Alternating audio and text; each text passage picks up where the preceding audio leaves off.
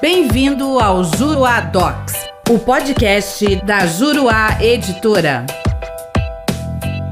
Olá, tudo bem? Eu sou o professor René Hellman e neste podcast nós vamos falar sobre a constitucionalidade das medidas executivas atípicas. No julgamento da ação declaratória de inconstitucionalidade número 5941, o Supremo Tribunal Federal reconheceu a constitucionalidade do disposto no artigo 139, inciso 4 do CPC de 2015. Nos termos do acórdão, abro aspas, a flexibilização da tipicidade dos meios executivos visa a dar concreção à dimensão dialética do processo, porquanto o dever de buscar efetividade e razoável duração do processo é imputável não apenas ao Estado juiz, mas, igualmente, às partes. Fecho aspas. Além disso, considerou-se no julgamento que há necessidade de que o Poder Judiciário tenha mecanismos de enforcement e de accountability do comportamento das partes para que situações que violem o ordenamento jurídico não se perpetuem. Nessa linha, frisou-se no acórdão a importância de se buscar a efetividade dos comandos judiciais, pois, em um, abro aspas, cenário de inefetividade generalizada das decisões judiciais, é possível que o devedor não tenha incentivos para colaborar na relação processual, mas, ao contrário, seja motivado a adotar medidas protelatórias, contexto em que, longe de apresentar estímulos para a atuação proba, célere e cooperativa das partes no processo, a legislação e a sua respectiva aplicação pelos julgadores estará promovendo incentivos perversos com maiores payoffs apontando para o descumprimento das determinações exaradas pelo Poder Judiciário. Fecho aspas. Em resumo, o tribunal entendeu que não é possível tomar como premissa uma eventual possibilidade teórica de restrição irrazoável da liberdade do cidadão por meio da aplicação das medidas de apreensão da CNH ou suspensão do direito de dirigir, apreensão de passaporte, proibição de participação em concurso público e proibição de participação em licitação pública para reconhecer a inconstitucionalidade do dispositivo legal, devendo haver uma análise individualizada em cada caso para verificar se a medida atípica adotada guarda correspondência e razoabilidade com a situação fática e também se as formalidades processuais decorrentes do contraditório, da fundamentação das decisões e do devido processo legal foram respeitadas. Quer saber mais sobre o assunto? Venha conhecer os meus comentários ao CPC de 2015 na plataforma juruadocs.com. Espero você lá. Até a próxima.